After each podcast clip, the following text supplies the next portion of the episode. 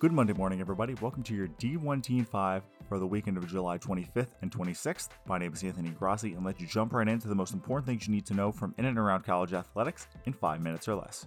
The ASUN will not conduct any fall sports competitions prior to September 18th. In a statement from the league, quote, the ASUN will make its next evaluation on whether or not a shortened ASUN regular season and subsequent ASUN championship competition is viable this fall, no later than August 6th. Friday night's latest NCAA's social series featured Chief Medical Officer Brian Hainline and former Homeland Security Assistant Secretary Juliette Kayyem. The pair focused on COVID 19 testing procedures and logistics. Of note from Hainline, quote, Let's be realistic. We've got to plan well into 2021 without a vaccine. Expecting that by the end of the year or beginning of 2021, it doesn't seem realistic. Rutgers paused voluntary football workout Saturday due to six positive COVID 19 tests. The entire team will be quarantined. Arizona State will redshirt its entire men's and women's swimming and diving team for the 2020 2021 seasons. Sun Devils head coach Bob Bowman broke the news to the team yesterday on a Zoom call, and they said the response was very positive. Bowman saying, quote, It's been real tough for four months. The hardest part is no clarity about anything. All our swimmers lost their NCAA championships last year. I'm not willing to let them lose too. Bowman goes on to say ASU has the funds to cover the move, and the move allows student athletes to focus on academics and provides the flexibility to train at home while taking online classes if they desire. Sports Illustrated and TMG's Tony Barnhart reports ACC head football coaches could learn which competitive model the league has chosen to move forward with on Wednesday, plus receive their respective game schedule at that same time. A 12 game normal model is the least likely outcome.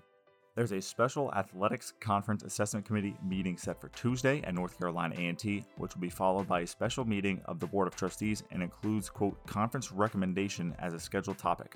HBCU Game Day wonders if it could mean the Aggies will attempt to play football this season and take over the games Hampton exited when they decided to sit out the fall. A&T is headed to the Big South next year anyways, so it may not be that big of a shift.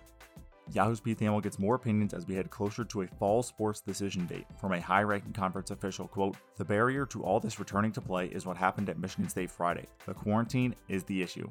Thamel continues on the Board of Governors pushback, quote, It's hard to overstate how wildly disparate the opinions are about playing in the fall.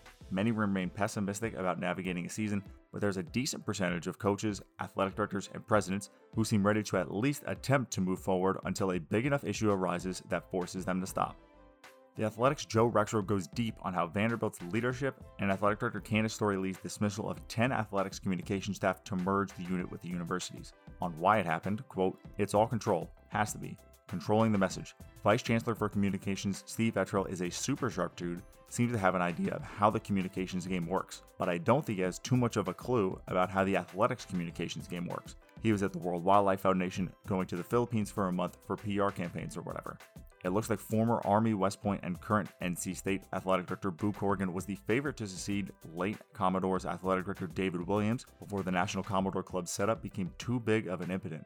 Also of note, two sources confirmed head football coach Derek Mason composed a statement expressing his determination to combat sexual assault in June, but he was not allowed to release it. It's unclear who made that decision. USA Today's Dan Wolken writes on why departments need to focus on mental health of student athletes if and when fall sports are postponed or canceled. Arizona State Associate Professor Alicia Tran, quote, they're just as affected by the uncertainty around coronavirus and college starting, or if they're going to be on campus or online as anybody else. But you've also got, for many college athletes, the threat of losing that important piece of identity and social contact, structure, and the formalities and logistics behind that. It's very stressful. Oklahoma Athletic Director Joe Castiglione, quote, I really believe in addition to the physical health and welfare of the conditioning and modified practices, the mental health component is just as important, if not more so, and that I think relates to the point of being around each other to the extent they can.